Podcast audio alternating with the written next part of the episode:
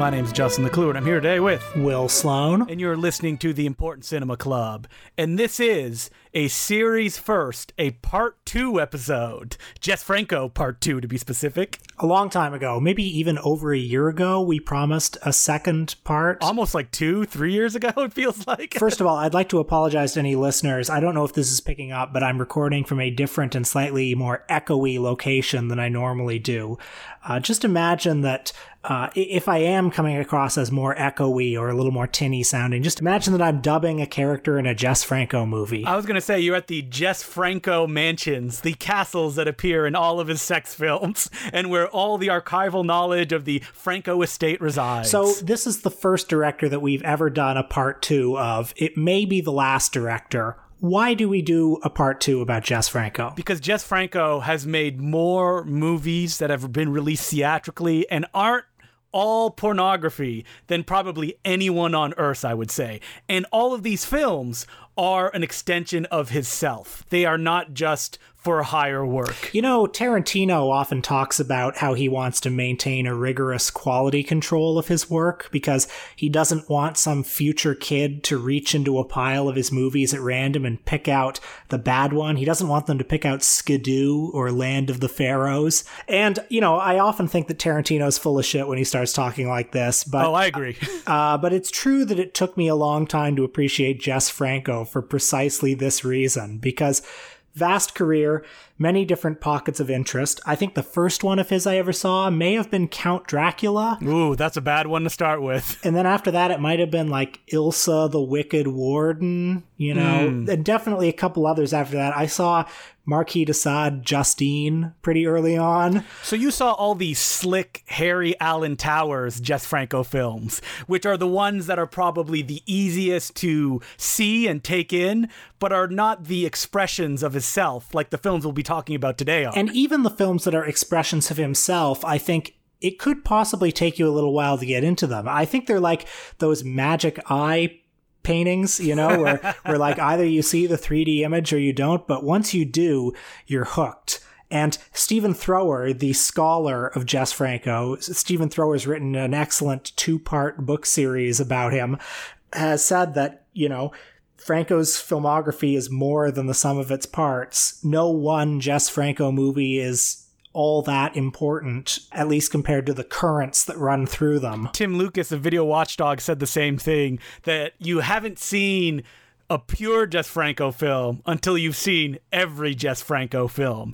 And like any archaeologist, the passion that overtakes fans is one that can never be extinguished because there are Jess Francos rotting on shelves, still never seen by any audiences to this day. And Jess Franco passed away in 2013. He's made over 180 films, and it's impossible to know the true number because there are some that are lost, there are some that were uncompleted, there are some that are apocryphal, like uh, what was that one? Um, Golden Temple Amazons. I think he he co-directed, and there's some question about how much he did. According to Stephen Thrower, he directed a little bit of it, and then he had to step back, and another guy uh, stepped in, did the rest of it. So it's not really a Jess Franco movie. Franco worked in almost every imaginable genre: comedy, drama, horror. He made war movies. He made action films, spy films, hardcore and softcore pornography. He worked with big movie stars, but I think we know what we're talking about, at least at this point, when we talk about a Jess Franco movie, right? Oh, yeah. We're talking about zooms. We're talking about improv. We're talking about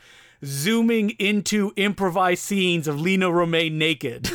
that is mostly Jess Franco's later period filmography. Of his 180 films, I don't know how many fall into this category because he made professional films the Harry Alan Towers ones that we talked about in the last Jess Franco episode, like Justine or The Bloody Judge or The Castle of Fu Manchu. Those are ones that have big movie stars, are fairly professional. He made straight up horror movies, but I think what we're thinking of is like what has been called the horotica. Mm-hmm. Well, I would say that we probably wouldn't be talking about Jess Franco today if he hadn't made like pure horror movies like Faceless or Bloody Moon. Because if he hadn't touched those, I don't think there would have been an entry point for most fans to get obsessed with his work. If he had mostly done, you know, uh, Sex is Crazy, which is a film me and you watched, I don't think that he would be the cult figure that he is, which I think is interesting. And we've talked about this before that like horror is an entryway to fandom, but most of the genres are not, especially the weird kind of pornography that Jess Franco dabbled in.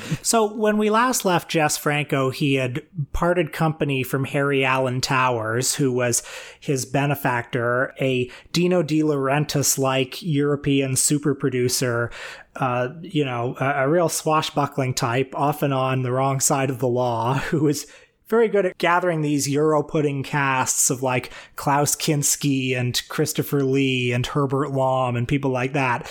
And after that, Franco made, I think we talked about Vampiros Lesbos, which is maybe his definitive film. And then after that, throughout the 70s and 80s, he made increasingly marginalized, increasingly pornographic productions, but insanely prolific, sometimes 10, 12 movies a year, filming multiple movies at once, sometimes filming movies on the fly without his financiers knowing it. Well, this is a good point to bring in the next major Franco financier, who was Erwin C. Dietrich, who worked through the company's Elite Films. Now, Franco made most of his mid budget tier titles around this time for Erwin C. Dietrich. The Jack the Ripper film that stars Klaus Kinski and will instantly put you to sleep, that was made for Elite Films.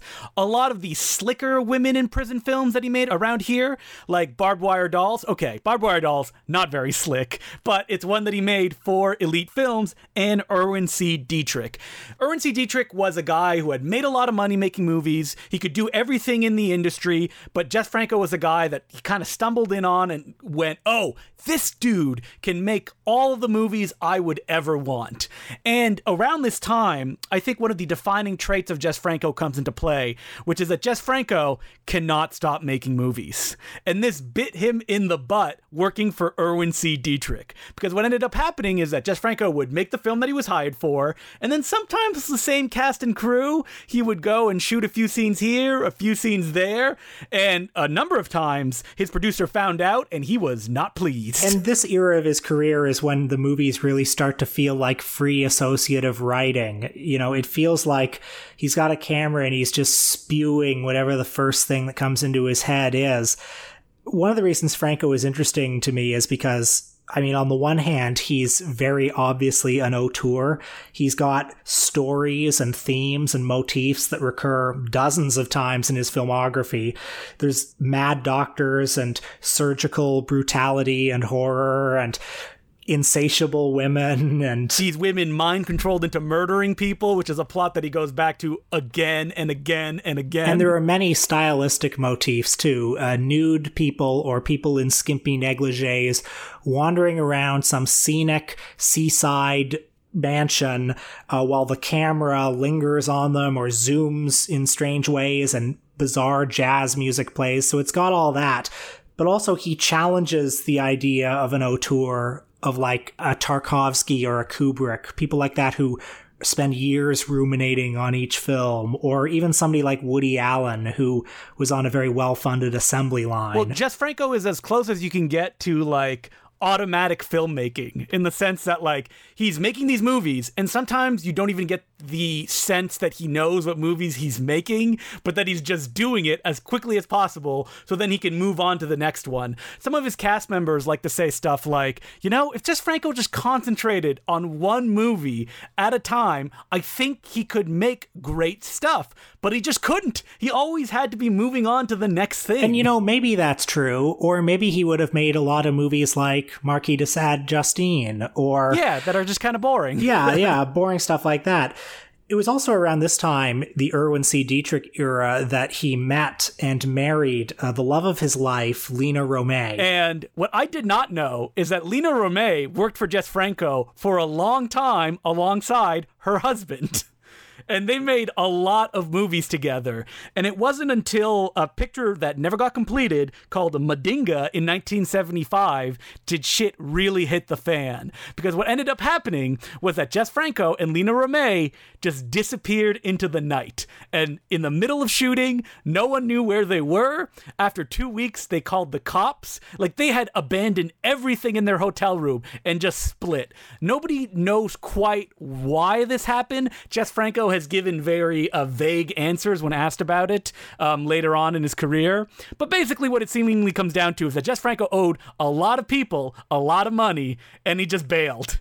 And eventually, he did come back, and his producer Erwin C. Dietrich essentially owned him. He paid off his debts, and if you look at the filmography from Franco from that point on, a lot of his films are like shot in studio spaces, which is not something Franco liked, but he had to do it because it feels like Dietrich thought that Franco was going to bolt. And by the way, regarding Lina Romay, I believe that for the first two or three years of their working relationship, during which they probably made dozens of films together, she was she was married to that husband, that first husband, and it they didn't consummate their relationship for two or three years, which is just interesting because the two of them, Romay and Franco, are often discussed as like exhibitionist and voyeur if you watch enough Jess Franco movies, you become intimately familiar with every inch of Lina Romay's anatomy. Those early films, all the way to the later ones, she was acting in his movies until the very, very end, uh, until she passed away in, I think, 2008 or 2009.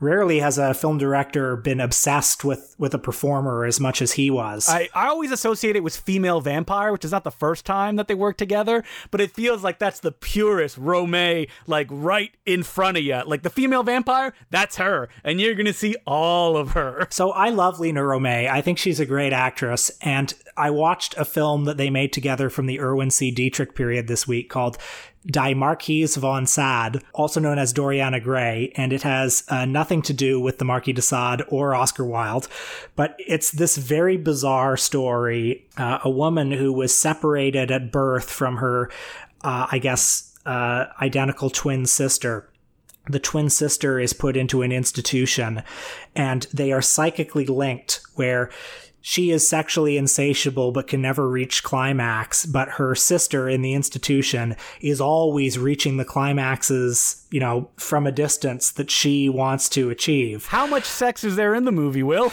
Uh, there's a lot of sex. In fact, it goes into hardcore territory, even. It's an early Jess Franco hardcore film. Now, Jess Franco supposedly didn't uh, have much of an inclination to shoot hardcore early on, but his producer said, listen, you do it or we'll do it for you. So he said, All right, I'm going to get behind the camera and I'll shoot it. And eventually it just organically, or, you know, I guess due to the demands of the business became something that he went to over and over again later in his career. Yeah, in the 80s he made a lot of hardcore movies that are frankly not very good, not very interesting, but Die Marquise von Sade is I think unbelievably beautiful and it's an example of one of the things that Franco can do that no one else can do in quite the same way that he does, which is just create something seemingly out of nothing. He has all of his bizarre stylistic ticks the music, the zoom lens, the roving camera, the bizarre costume design, the tin eared dialogue. Another one where it's people wandering around this mansion, the camera going into strange places that you wouldn't expect it to go, often very intimate places, seemingly at random.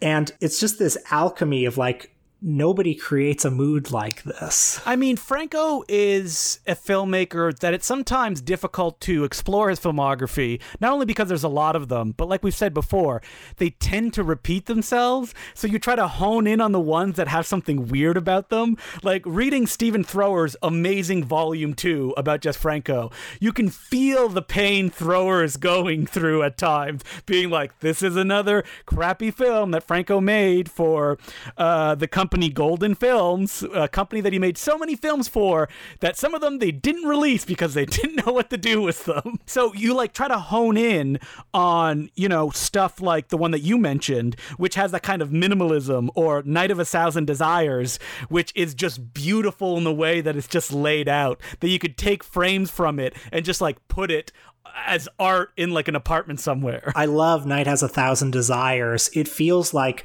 you just put pure style into a syringe and inject it into your veins. There's nothing going on in the movie except what's right there on the surface, it seems. It's this almost like very pure, sensual stylistic experience. I think that Franco, at his stylistic best, is when he's working uh, through a minimalist lens, but is also telling the story in an abstract way. That he's not having to hit beats of pornography or anything like that, but can approach it in, oh, okay, this is kind of like last year at Marienbad, but shot through the perspective of someone like Jess Franco. what were some of the other ones you watched this week? So I tried to explore all the weirdest ones that Stephen Thrower said. So I checked out um, one called Sex is Crazy, aka The Sex is Crazy, which Thrower uh, in his write up describes as Franco was so inspired by the return of Jean Luc Godard to narrative film that he wanted to apply it to his own work. And I was like, oh boy, can't wait to check this out. And it's fine. Like, it's a little crazy, but it's not wild in the way that you wish like a deconstruction of a Jess Franco film, sex film would be. Yeah, I also watched that on Stephen Thrower's recommendation. The idea of Jess Franco doing Godard is very exciting to me. And it's a little disappointing. I think I would have liked it a bit better if I had stumbled upon it without knowing anything about it. The plot is, and the plot is actually kind of kind of wild. It's there's a theatrical troupe who stage a show in which aliens come to Earth and impregnate Earth women, often 600 per minute. Um, so that's strange. And there are two couples involved in this stage show. One of them, Lina Romay, who decide to get married as a foursome.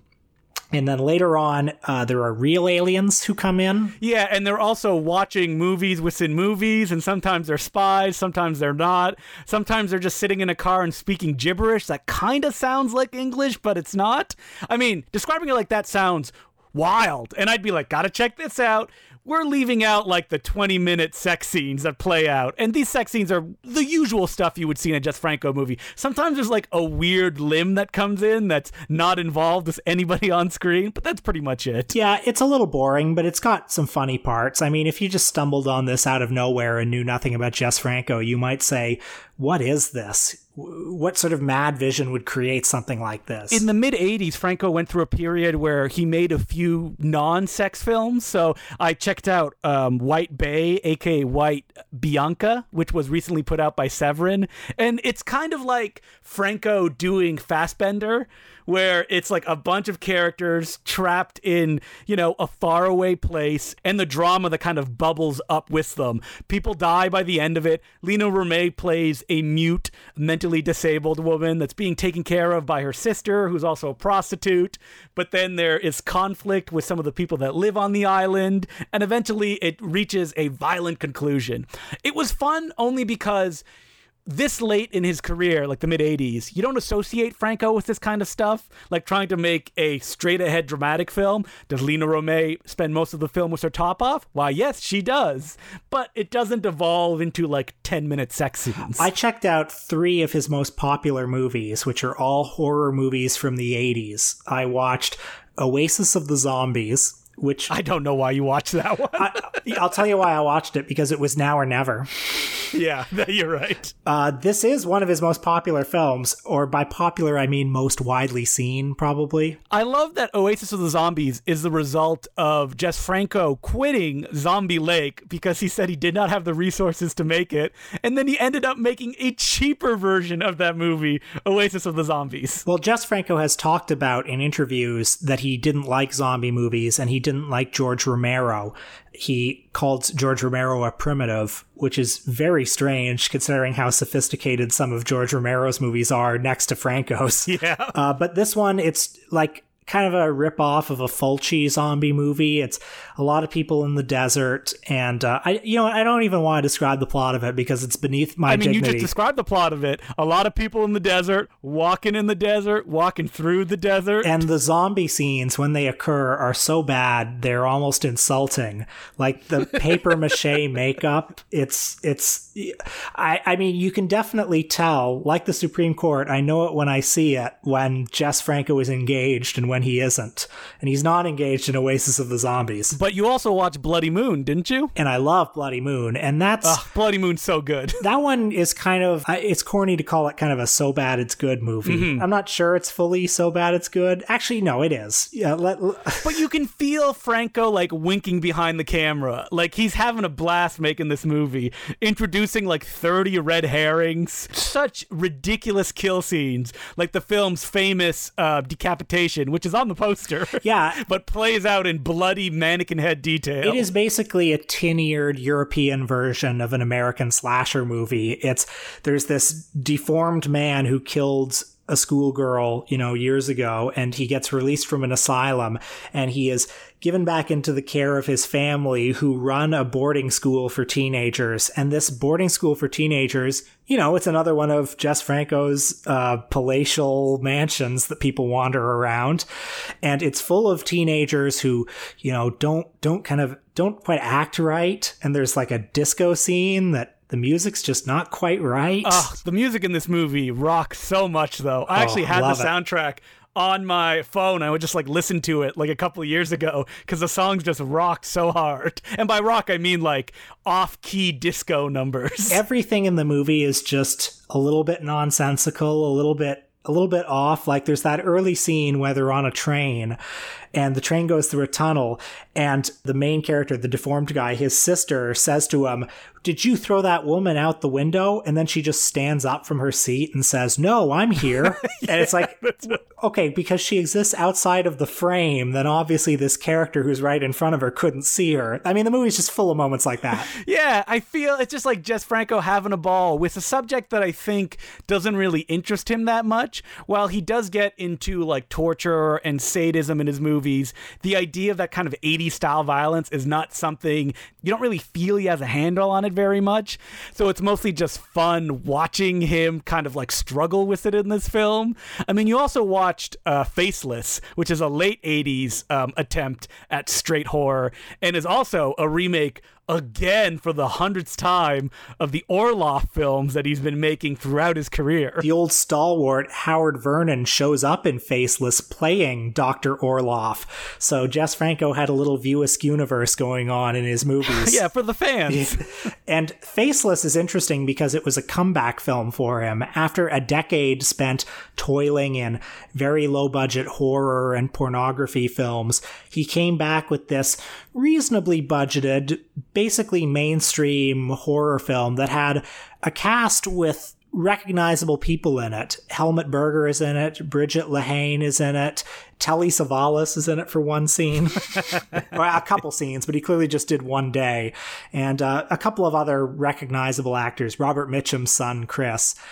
And I thought that since the, this was going to be the comeback movie, I thought it would be very well behaved. And it is sort of. It's slick, but it's got all of the Jess Franco obsessions in it. I mean, he can't get away from that. Like he there's no way that late in his career he was going to be like, I'm just going to play nice and make a straight ahead horror movie. It's Jess Franco. He is too used to doing this. So even when he has a bunch of money to work with, it's going to look like one of his pictures. Lots of zooms, kind of off kilter. I think the movie's dubbed as well and it feels weird the way that everybody talks. Yeah, and it has kind of a cheap cheesy soft rock soundtrack instead of the normal jazz. And the sheen of it, the visual look, looks kind of like one of the made for cable movies Joe D'Amato was making in the 80s. That's a meaningless reference. But did you find that there was something missing? Seeing that Jess was working with so much money? Maybe a little bit. I like Jess Franco best when he has nothing to work with and it's just mm, a pure style that he's able to conjure out of nothing.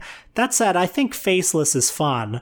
It's a kooky horror movie about a mad doctor who has a sister, a, a beautiful sister whose face was disfigured, and he's trying to find uh, just the right woman to do a face transplant on. Classic Franco plot. And it takes place during Christmas as well, so it's a Christmas movie. It has some lulls in it, but it's got enough of the Franco kookiness. There's never been a Jeff Franco movie that I've watched and I'm like, man, it just went like a bullet.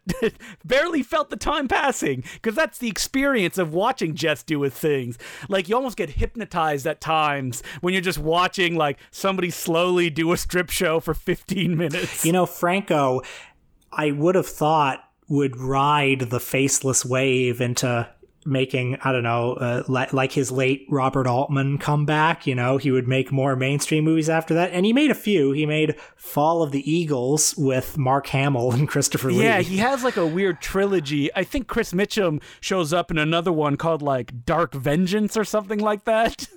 And in those movies, you feel like Franco is straitjacketed. Like these action pictures don't even feel like the throwback kind of Fu Manchu things that Franco, you felt that he was having fun with those when he made them for Harry Alan Towers. These like dour World War II films about the Germans, one of them being Mark Hamill. Oh boy, rough going on those. I actually did watch one that he made in 1983.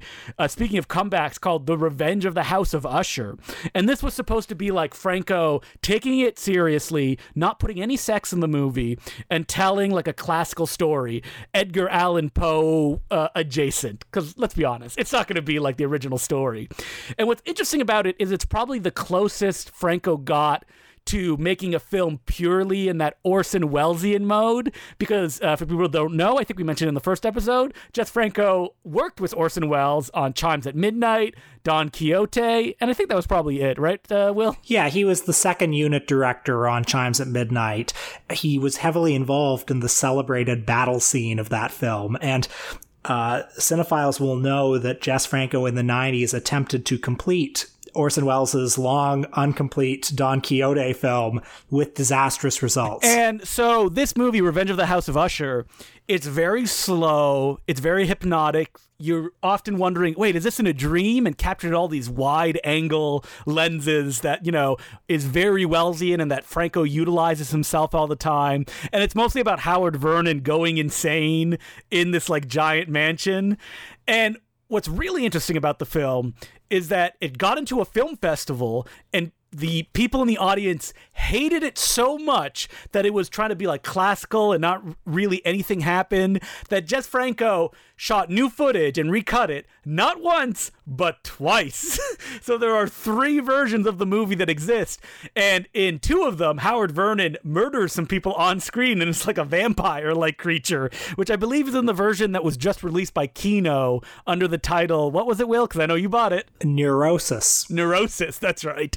But thankfully a fan has actually gone in and reconstructed the original version and it's floating around online if anybody's really curious. Stephen Thrower talks about that fan cut in his book. By the way, this is one of the challenges of Franco scholarship because many of his movies exist in many different versions. Some of them are uh, hardcore and softcore pornographic. Some you know, a movie like Exorcism is like 60 minutes of another movie with 30 minutes of new footage.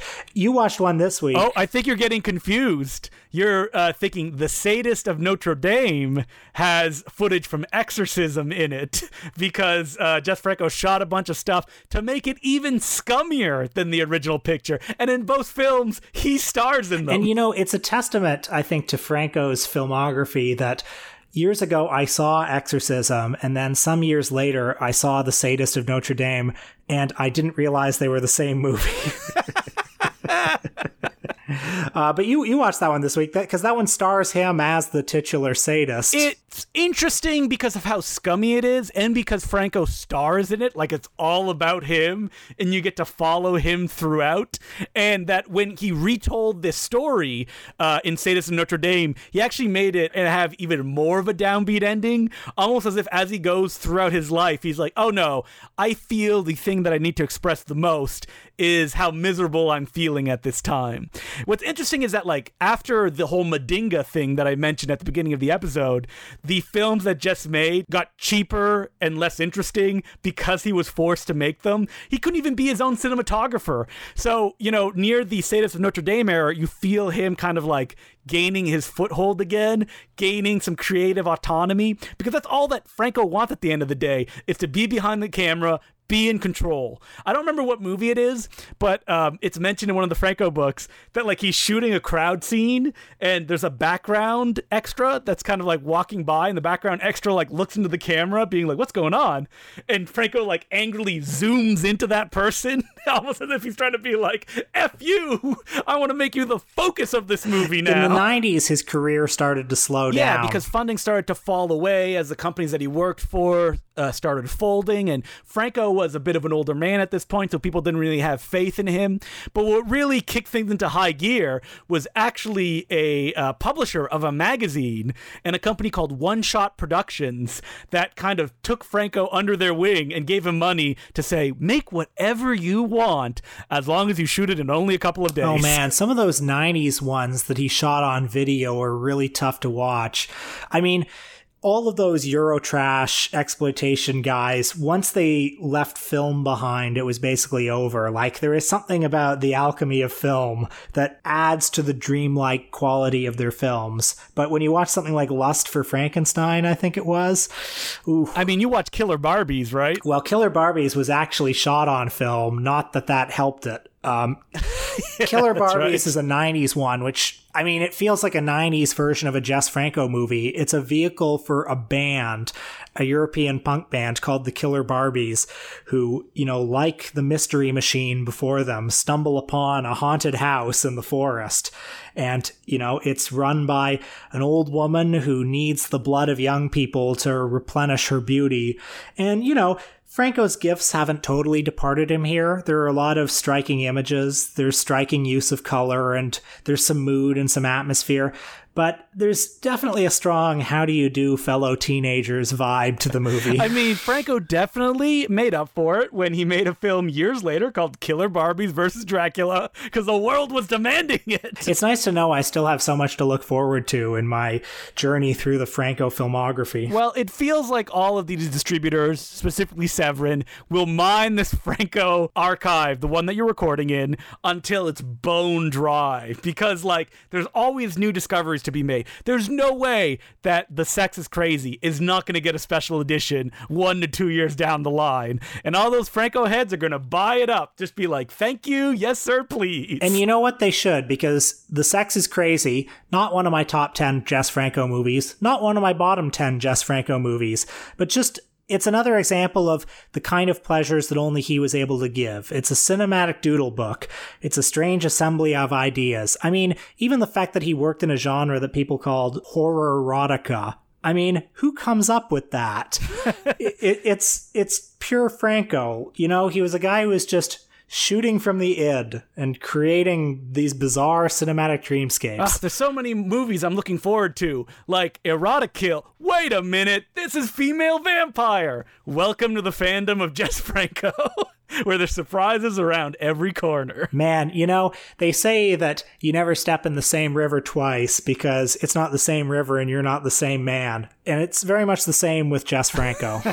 so, Justin, do we have any letters this week? We do have letters. And as per usual, you can send us letters at Important Cinema Club Podcast at gmail.com. And the first letter is from Avery Brooks. And it goes Hey, Justin and Will. Starting to wonder if cinephilia, aka obsessive compulsive categorization of films and filmmakers for the purpose of displaying trivia knowledge to other dorks, is at odds with true examination of the properties of the form. Not totally sure what I mean by that, but I enjoy having Justin read my words. You guys are my favorite podcasters in a world of Cumtown podcasts and chapos making millions a month.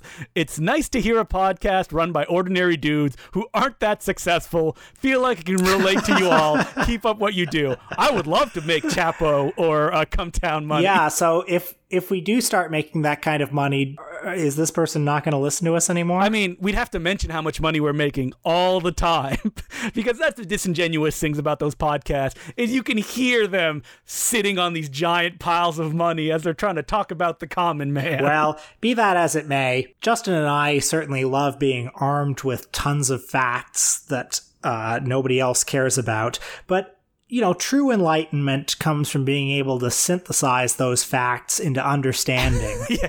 Welcome to the philosophy corner with uh, me and Will.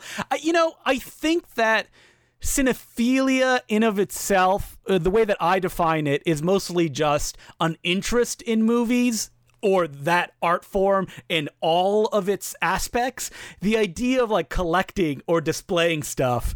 The thing with that is nobody cares. And anybody that would care, all they're thinking is like, man, I wish I had all that stuff so I could show this person that I have it.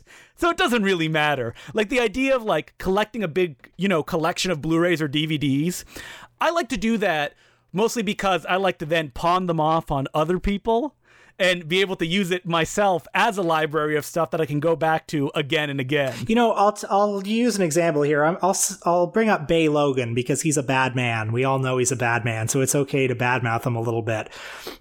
Bey Logan, nobody knows more about Hong Kong film than him. He's done so many audio commentaries that are these incredible uh, barrages of facts. Um, but is he good for analysis? Maybe not. Mm. That's how I feel about cinephilia. Yeah, like the idea of I've seen all of this, or I have a hard drive with a million movies on it. And he's like, okay. And does he appreciate it more than you? Maybe not. No, probably not. I mean, it's weird because like we know people who have no critical faculties when it comes to movies. They just kind of like absorb it and they're like, that's good. And you know what? That's fine. But as long as you as a like a fan or someone who loves exploring this entire form can realize that and are not at odds with it, then you know you can continue on your merry way. Just kind of question the things that you consume and don't consume just to complete things because you will find no joy in that once you reach the finish line. Except Jess, Jess Franco. Franco. Yeah. Once you watch all of his films, you will become Jess Franco. It's like a, a wizard's curse. So thank you very much for that letter. And as per usual, you can email us at importantcinemaclubpodcast at gmail.com. And I should also point out, you can also chat with me and Will and all of the Important Cinema Club fans, maybe even discuss a letter that's on the podcast by uh, joining us on the Patreon, which you can access if you are a $5 Important Cinema Club Patreon member. Uh, what are we doing this week for our exclusive Patreon only episode, Will? We both watched Bill and Ted Face the Music, the long awaited third installment of the Bill and Ted franchise franchise. Long awaited. I mean, maybe for people that really love Bill and Ted. I'm sure Alex Winter and Keanu Reeves long awaited it. Uh, but we saw it, and we'll discuss that as well as long gap sequels. Mm, uh, you know, as sarcastic as I may have sounded there, uh, I have fallen in love with the Bill and Ted franchise, having no nostalgic attachment to it because it was not something that I watched as a kid. How did that happen? Why did that happen? Well, you're gonna have to check out the Patreon episode to find out. And that's patreon.com slash the important cinema club.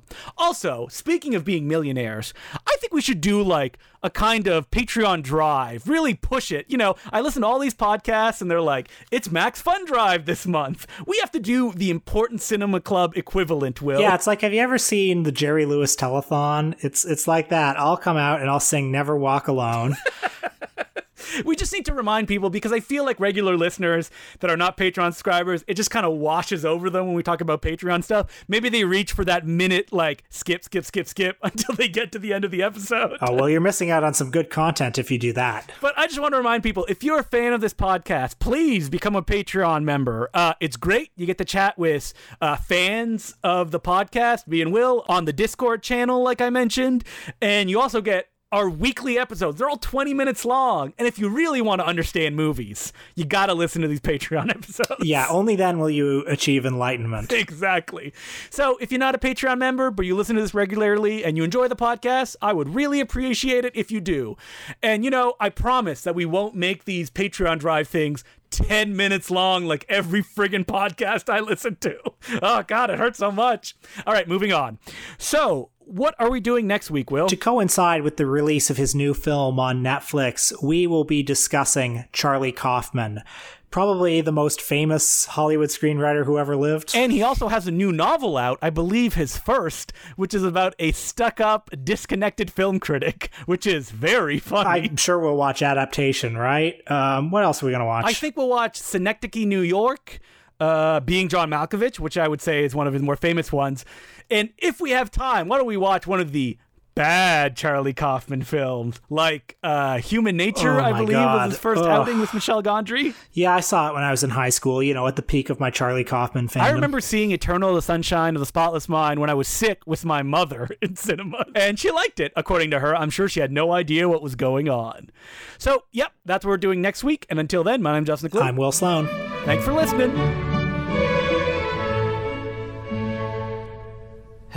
Hello, this is Justin interrupting briefly to thank some of our new Patreon subscribers, who include Tony Scott fan number one, Iad Bidwi, Evan Laffer, Adam Bishop, Daniel McFarlane, Stephen Calvert, and Hayden Michael Cole. Thank you very much for becoming Patreon subscribers. We could not do it without you. And as I said, we are doing a Patreon drive. We're trying to hit 300 subscribers by the end of the month. So if you're not a subscriber, get in on there because we're going to have exclusive stuff for only these 300 people. Do you have any suggestions of what you'd like us to do? Then send us an email at importantcinemaclubpodcast at gmail.com or just tweet at me at Decloux, D E C L O U X, and the letter J. Or you can follow the Important Cinema Club on Twitter by just searching Important Cinema Club. We now return you to your regular scheduled programming. Beep, beep, beep, beep, beep, beep, beep, beep, beep. Oh, well, it's that time of week again. It's time for the regular Zack Snyder uh, Justice League hashtag Snyder Cut update. Did you watch DC Fandom or whatever it was called? The event that they had, Will? No, I don't even know what that is, actually. Oh, uh, DC Comics did like their own little Comic Con. It was supposed to be in person, but this year, obviously, it was all web based, and they announced a bunch of stuff. Star Wars does that too. They do an annual Star Wars. Uh, all these companies are breaking off, like all the streaming services are doing as well, which is like, oh, you know, there's going to be a Warner Brothers things and a, and a Disney thing and a this and that. And then eventually they're all going to fold and have to like return into a big monopoly, aka Disney, that will then own everything.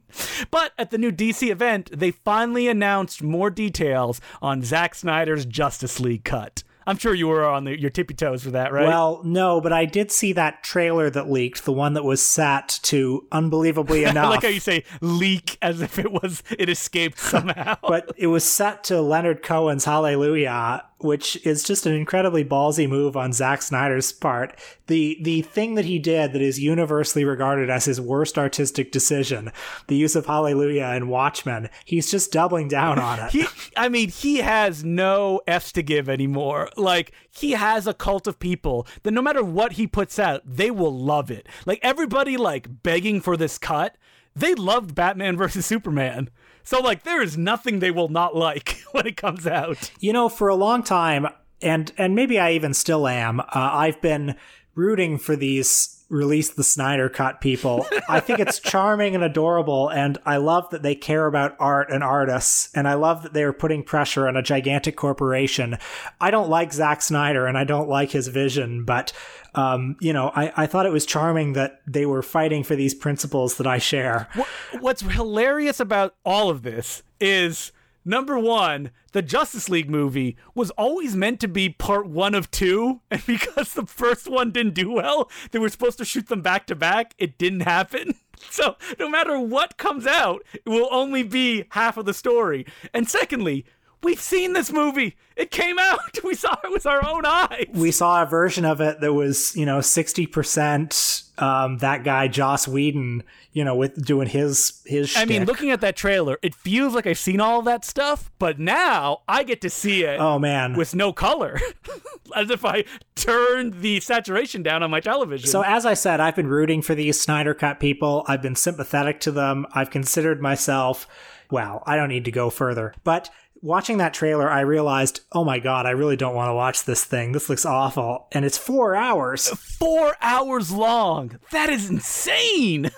that is like every piece of footage, right? I expect to see like Zack Snyder be like, cut off screen, and you see the same scene play like seven times, like a Jean Luc Godard film, just to get to that epic running time. Well, I mean, if it wasn't all in slow motion, the movie would probably be 85 minutes long. Whoa, it's a real Roger Ebert style takedown. and the, uh, James Wan also made the announcement that the uh, next Aquaman movie will be more serious, Okay. which is like, what? What? Who wants that? I thought the pendulum was swinging in the other direction. I thought it was going more more goofy all these things. I agree. And the fact that uh, Aquaman, can you believe this, has made more money than any single Batman movie ever. Oh, that's amazing. yeah. Wow. So it almost goes to show, huh, maybe people want hunks and jeans that wear like a chain wallet and fighting like big colorful CGI things instead of gloomy, not good stuff.